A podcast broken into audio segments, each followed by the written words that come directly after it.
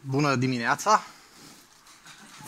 Și ca să fac uh, prezență de invitația care a făcut-o Laura, o să încep cu a face o poză celor cu care urmăresc eu astăzi slujba și care sunt participanți împreună cu mine. Am făcut de fapt două, am șanse mai mari la câștig, așa? Laura?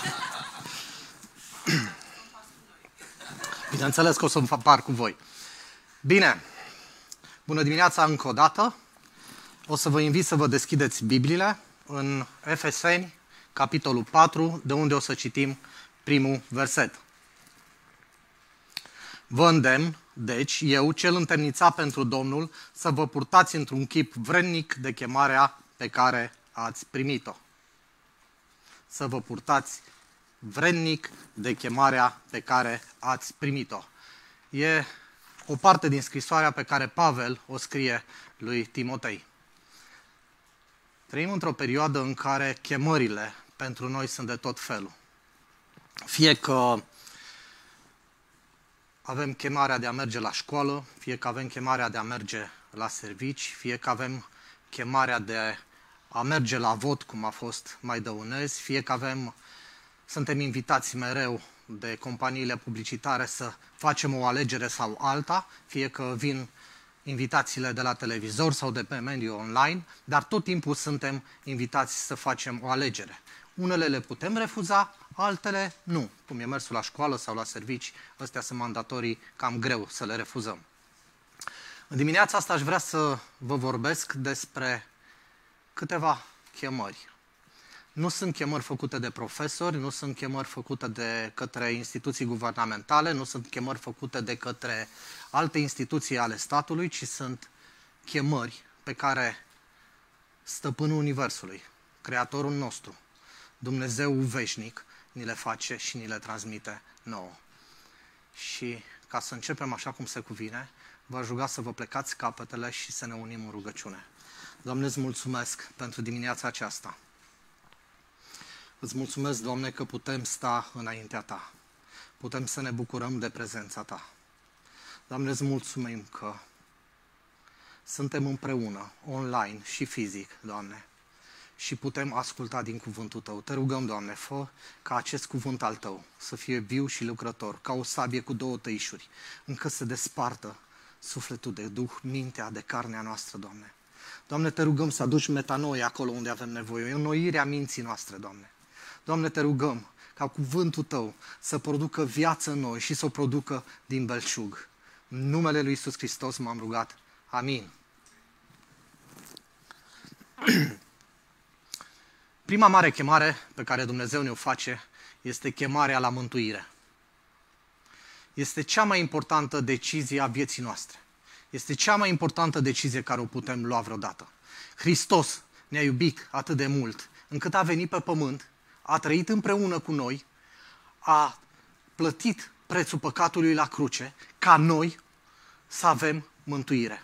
Ca noi să primim prin pocăință mântuirea. De fapt a fost una din primele predici pe care Iisus le-a ținut.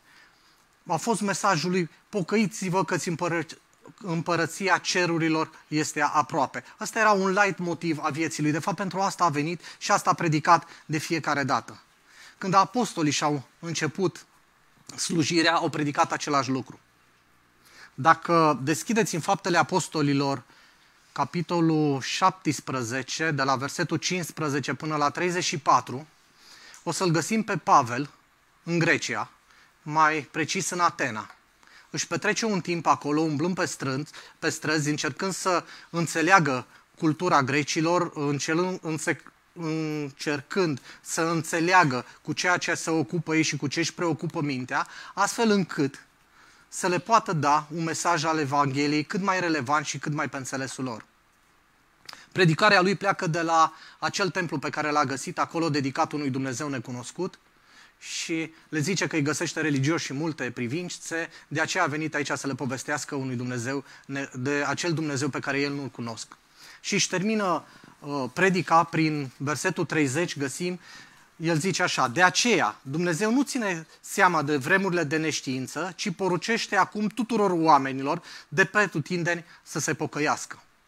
Deci dacă până acel moment atenienii n-au știut cum stau lucrurile cu Dumnezeu, din acel moment Pavel le zice, ok, Dumnezeu nu mai ține cont de vremurile voastre de neștiințe, ci acum vă poruncește să vă pocăiți. Uh, zilele acestea am fost cu echipa media și discutam cum să facem uh, platformele astea online cât mai atractive pentru oameni. În echipa media asta e o gașcă de oameni foarte, foarte, foarte faină. Sunt oameni care sunt dedicați, care îl iubesc pe Dumnezeu și au o pasiune din a transmite această dragoste mai departe. Și avem câteva platforme pe care încercăm să fim prezenți. Acum avem Facebook, Facebook avem Instagram-ul, avem TikTok-ul. Discutând acolo, ajunsesem la un moment dat la concluzia că Facebook-ul este pentru o anumită categorie de oameni, Instagram-ul pentru alta și pentru tineri, cel mai, uh, platforma cea mai utilizată este TikTok-ul. Și noi am tras concluzia atunci că tinerii sunt diferiți. Și după ce am citit din nou pasajul, pasajul acesta din Faptele Apostolilor, de fapt mi-am dat că lucru, seama că lucrurile nu prea sunt diferite de atunci. Țineți minte, uh, când am fost tiner, eu când am fost tânăr, când am fost adolescent, aveam impresia că părinții mei sunt depășiți, că nu știu ei exact cum stau lucrurile. Vorbind cu tatăl meu, acum ceva timp în urmă, îmi zicea că exact același sentiment l-a avut el când a fost adolescent, față de bunica mea. Îi se părea că ea e un pic depășită. Tinerii sunt mai în temă cu lucrurile noi, sunt mai plini de energie, plini de dorința de a face lucruri noi. Bunica mea a avut aceeași părere despre mama ei. Lucrurile cumva se repetă pe același tipar. Tinerii sunt diferiți, dar totuși fiecare generație de tineri, tineri este într-un fel sau altul la fel. Își vor lucruri noi, le vor mai rapid, le vor diferit.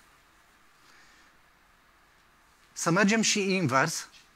Gândiți-vă așa, cei care aveți copii acasă, adolescenți în special, sau care ați avut adolescenți. De multe ori le-a zis lucruri și nu le-au înțeles, au avut impresia că stau puțin diferit. Și poate una din remarci a fost, o să înțelegi tu când o să fii ca mine. O să-ți dai seama că de fapt am avut dreptate. Eu am primit lucrurile astea de la taică meu și când am ajuns o persoană adultă și matură, mi-am dat seama că avea de multe ori dreptate, multe puncte de vedere. Deci lucrurile cumva stau la fel. Uitați-vă aici, versetul 21 din Faptele Apostolilor 17 zice așa pentru că toți atenienii și străinii care erau acolo nu-și petreceau timpul cu nimic altceva decât să spună sau să asculte ceva nou. Nu-și petreceau timpul cu nimic altceva decât să spună sau să asculte ceva nou. Sună diferit de ceea ce facem noi astăzi. Hai să vă ajut cu o imagine. Toți avem telefoane, stăm așa și dăm pagini sau pagini sau în fața calculatorului. Și toată ziua încercăm sau să vedem lucruri noi sau să spunem ceva noi. Aia care spun ăia deja creator de media, le zice acum. Eu nu sunt categoria aia, nu mă prea pricep. Ăștia tineri sunt mai buni în chestia asta. Dar facem lucrul ăsta. Căutăm toată ziua să găsim ceva nou, ceva care să ne amuze, ceva care să ne placă.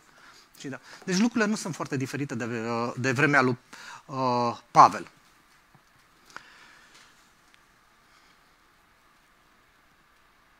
După ce și-a terminat predica, oamenii au plecat. Au zis, bă, tu ne iei cu învierea morților, nu prea avem chef de chestiile astea. Ne povestești despre pocăință. O pocăință e o chestie destul de demodată și nu ne prea atrage. Sună cunoscut pentru zilele noastre? E ceva similar? Eu așa cred, eu așa văd lucrurile. Pavel s-a confruntat cu lucruri cu care ne confruntăm și noi acum. Pocăința, pentru unii oameni, pare ceva demodat. Pocăința îi duce la schimbarea religiei sau la schimbarea vieții și nu vor asta. Își imaginează că dacă ești pocăit, trebuie să schimbi viața, trebuie să schimbi biserica, neapărat trebuie să uh, schimbi uh, anturajul din care faci parte. Uh, acum ceva timp am văzut o statistică care zicea așa, uh, în România, după Revoluție, în ultimii 30 de ani, s-au făcut aproximativ 23 de milioane de avorturi. În subsolul acelui sondaj era pomenită o femeie care a făcut singură 35 de avorturi. Acest lucru pe media a stârnit o grămadă de discuție și toată lumea a discutat dacă femeia mai poate fi mântuită, dacă nu mai poate fi mântuită și așa mai departe. În acea discuție a intervenit Biserica Ortodoxă și au găsit soluția.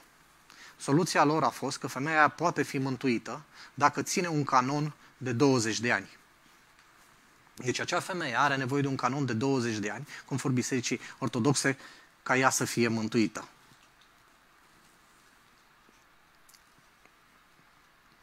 Dar Biblia ne zice cu totul și cu tot ceva altceva. În Roman 10 cu 13 zice așa, fiindcă oricine va chema numele Domnului va fi mântuit. Adică oricine, inclusiv acea femeie, dacă va chema numele Domnului va fi mântuită. Um, am în, în minte acum o imagine similară cu cineva care a fost extrem de păcătos și totuși, în momentul în care a chemat numele Domnului, a fost mântuit.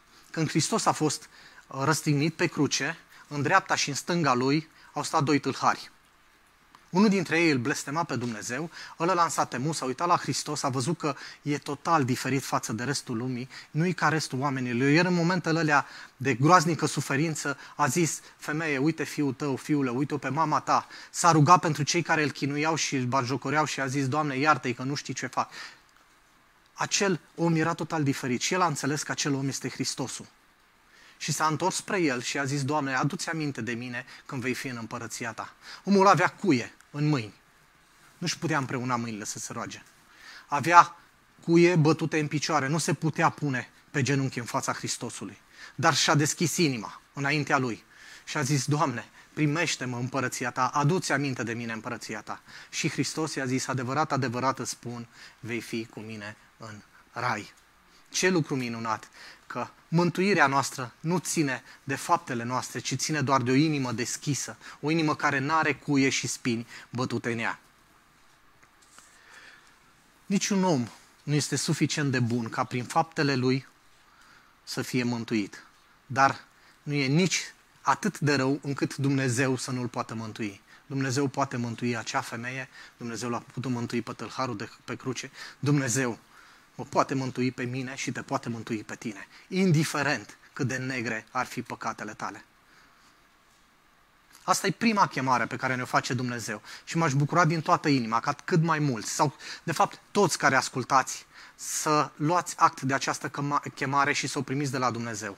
Să vă predați viața în mâinile Dumnezeu și astfel să primiți mântuirea. A doua mare chemare pe care o face Dumnezeu este chemarea la sfințenie.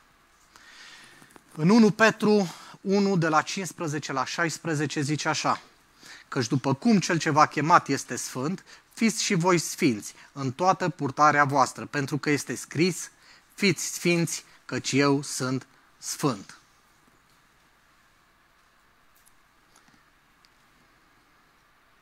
Convertirea este o minune de o clipă. Dar sfințenia este un lucru care durează toată viața, zicea Spurgeon în una din predicile lui. Convertirea este minunea aceea de o clipă, dar sfințenia durează toată viața. Mulți oameni se întreabă ce vrea Dumnezeu de la mine. Și de multe ori trăiesc o viață întreagă așteptând o relevație de la Dumnezeu, ce vrea Dumnezeu de la ei, de la viața lor. Dar Biblia este foarte clară. În 1 Tesalogien 4 cu 7 zice așa, căci Dumnezeu nu ne-a chemat la necurățire, ci ne-a chemat la sfințenie. La acest proces de o viață. Dumnezeu nu ne-a chemat să ne trăim viața în necurățire, ci ne-a chemat să ne trăim viața în sfințenie. Sfinți nu numai duminica. Sfinți nu numai cei din biserică. Sfinți nu numai cei care au moaște și la care lumea face perelinaj. Sfinți trebuie să fiu eu și trebuie să fii tu.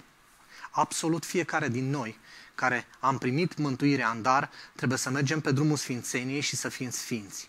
Sfinți nu numai când suntem în Sion, în cața Domnului, ci sfinți și celelalte șase zile când mergem în Babilon, când mergem și trăim în lumea din jurul nostru.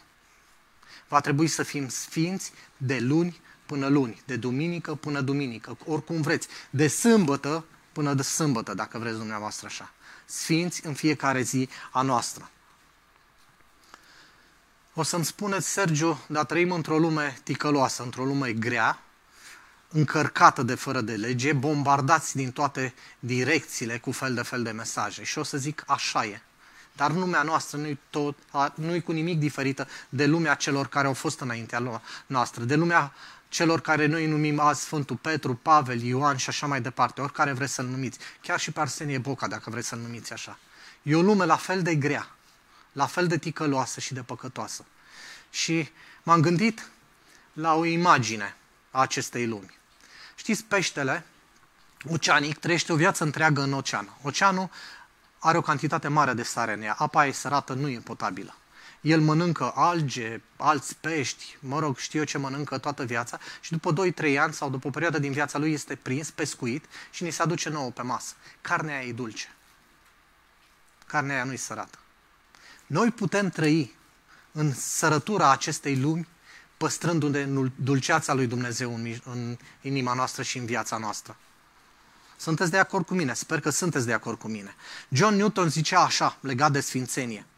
Nu sunt ceea ce aș putea să fiu, ce ar trebui să fiu, ceea ce am dorit să fiu, dar mulțumesc lui Dumnezeu că nu mai sunt ceea ce am fost odată, ci pot spune, prin harul lui Isus Hristos sunt ceea ce sunt. Și pot să mă alătur lui John Newton să zic același lucru. Nu sunt ceea ce aș vrea să fiu. Aș vrea să fiu mai pocăit, aș vrea poate să fiu mai familist, aș vrea poate să fiu mai implicat în lucrarea socială, aș vrea să fiu mai sfânt. Dar îi mulțumesc lui Dumnezeu că acest proces de sfințenie lucrează în mine în fiecare zi, mai mult și mai mult. Și pe măsură ce eu mă golesc de mine, tot mai mult sfințenia lui Hristos vine în mine și harul lui Isus Hristos îmi este de ajuns. Sfințenia este o disciplină spirituală. Sfințenia nu este ceva care îmi cade din cer. Pentru a trăi o viață sfântă, trebuie să fac câteva lucruri. Eu am ales trei. Primul l-am numit trebuie să fiu contra într-o societate în care toată lumea e pro, pro păcat, pro fără de lege, pro a trăi viața carpe diem, viața la maxim, a face doar ce vrei tu, când vrei tu, cum vrei tu, noi ca și creștini suntem chemați să trăim contra.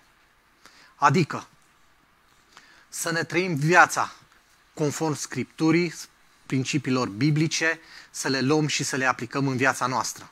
Să-L iubim pe aproapele nostru ca pe noi înșine. Lumea ne învață să nu iubim doar pe noi. Biblia și Hristos ne-a învățat să-L iubim pe aproapele nostru ca pe noi înșine. Lumea ne învață să ne iubim pe noi și doar ce e la nostru. Iisus a zis, țineți cele două mari porunci care, porunci care de fapt e una singură, să-L iubești pe Domnul Dumnezeu tău cu toată inima ta și pe cel de lângă tine ca pe tine însuți. Al doilea lucru care trebuie să-l faci pe drumul Sfințeniei e să te golești să te golești de tine, de cei în tine rău și întinat, să te golești de clevetire, de bârfă, de minciună, de ură, de toate lucrurile astea. În momentul în care tu te golești de astea, îi faci loc Duhului Sfânt să te umple cu sfințenia Lui. Și mai e un lucru. Să trăiești viața fiind totdeauna gata. Să fii gata să ai valiza pregătită, să pleci acum la Hristos, fie că e vorba de o boală sau un accident sau oricum vrea Dumnezeu, sau să fii gata să-L primești pe Hristos dacă El se întoarce a doua oară. Să trăiești viața în așa fel încât să n-ai niciun regret că ai face lucrurile diferit în ultima zi, în ultima oră, în ultima săptămână. Dumnezeu ne cheamă la mântuire. Tot El ne cheamă la sfințenie. Și dacă avem aceste două lucruri în viața noastră, mântuire și sfințenie, drumul natural e spre al treilea pas, e spre slujire. În faptele apostolilor 13 cu 2, zice așa, pe când posteam, Duhul Sfânt a zis, puneți-mi deoparte pe Barnaba și pe Saul pentru lucrarea la care i-am chemat.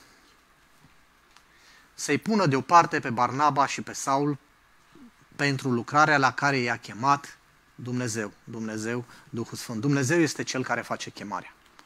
Dumnezeu are o chemare pentru viața mea, are o chemare pentru viața ta. Are o chemare pentru absolut fiecare din noi. Chemările sunt diferite.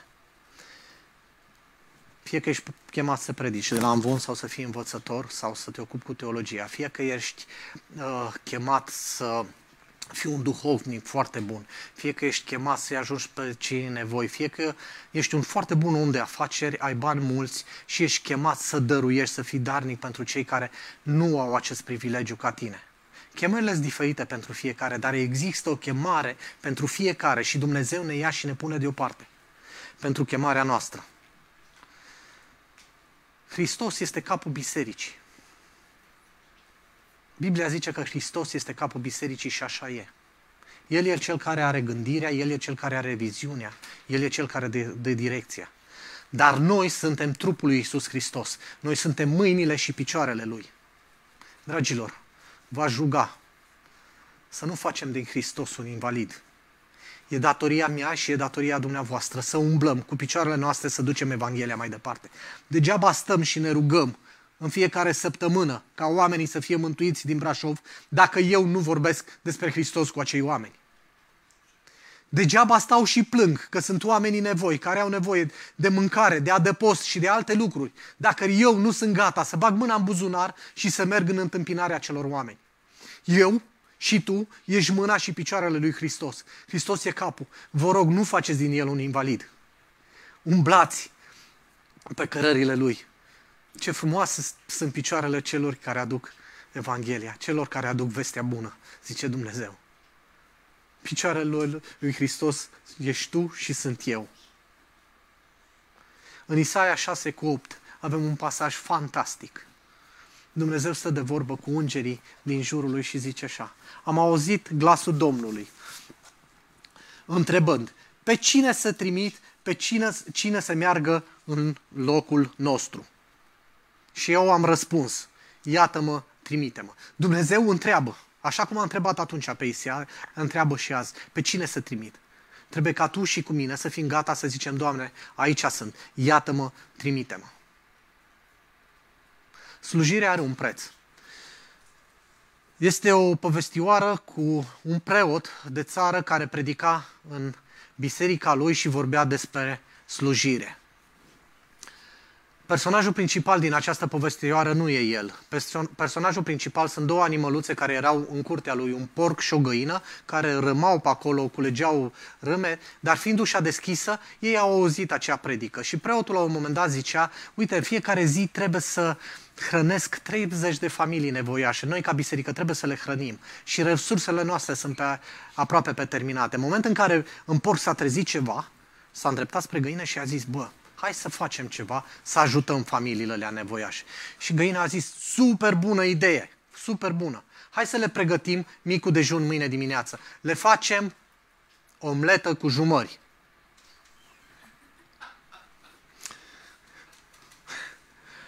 Pe găină nu costa mare lucru. Pentru ea era doar o simplă implicare. Dădea câteva ouă și asta a fost. Da, pentru a face jumări, porcul trebuia să se jerfească. Dragii mei, Hristos s-a jerfit pentru mine și pentru tine. Hristos a dat totul. Nu numai că și-a dat viața pe cruce, și-a dat și gloria lui de Dumnezeu. A, s-a produs o ruptură între el și tată în acel moment. Hristos a plătit totul.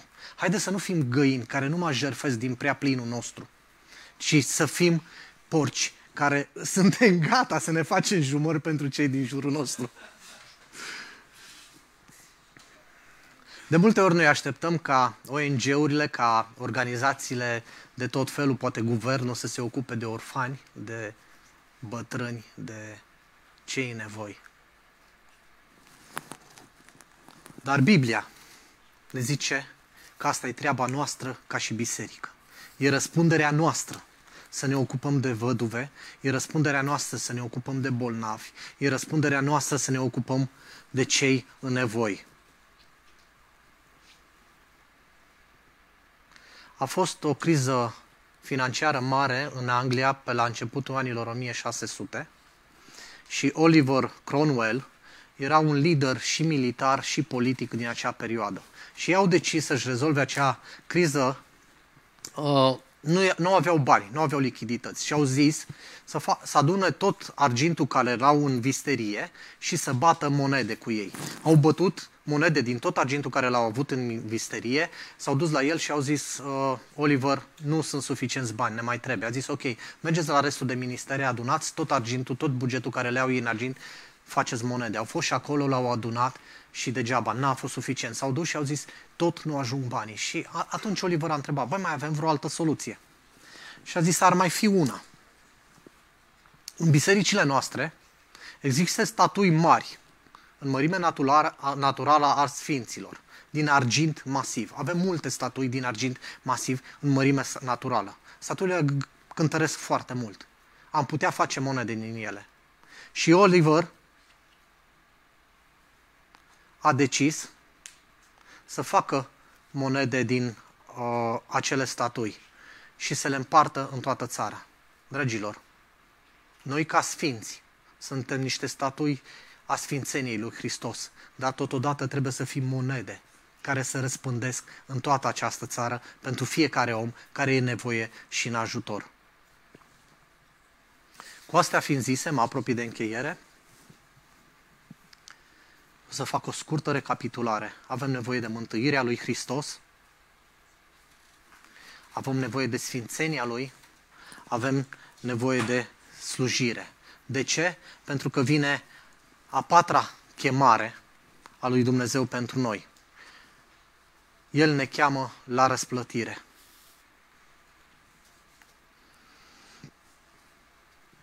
Hristos, când cineva l-a întrebat, când nu te-am ajutat noi, Doamne, a zis, am fost în temniță și n-ați venit la mine. Am fost bolnav și nu m-ați căutat. Am fost trist, am fost flămând și nu m-ați găsit. Dacă vreți să-L găsiți pe Hristos, dacă vreți să-L dați pe mai departe pe Hristos, trebuie să mergem la bolnavi, la cei nevoi, la cei în ajutori. Hristos mai zice o chestie foarte, foarte frumoasă. Un lucru extraordinar de frumos. Vine cineva la un moment dat la el, găsiți în Luca, în capitolul 8, și îi zice, Doamne, vreau să te urmez pe tine. Și Isus zice așa, vulpile au vizuini, păsările au coiburi, cuiburi, dar fiul omului nu are unde să-și pună capul. Credeți că i s-a adresat lui sau nu? Pe Hristos îl găsim în oamenii pe care îi ajutăm. Nouă ni s-a adresat. Răsplățile vin după mântuire. Mântuirea e darul lui Hristos pentru noi. Răsplata este darul lui Dumnezeu pentru noi, pentru ceea ce am făcut în viața aceasta. Pavel i-a zis lui, Timio- lui Timotei când se pregătea de...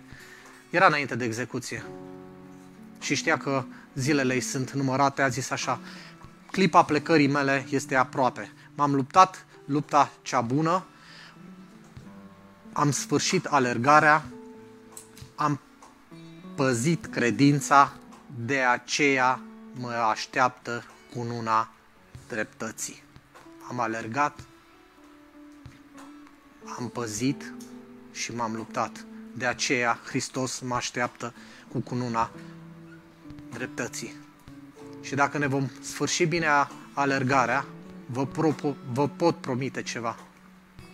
În ziua în care o să stați față în față cu Dumnezeul nostru, El vă va zice, bine sclav bun și credincios, ai fost credincios în puține lucruri, te voi pune peste multe lucruri. Intră în bucuria stăpânului tău. Amin.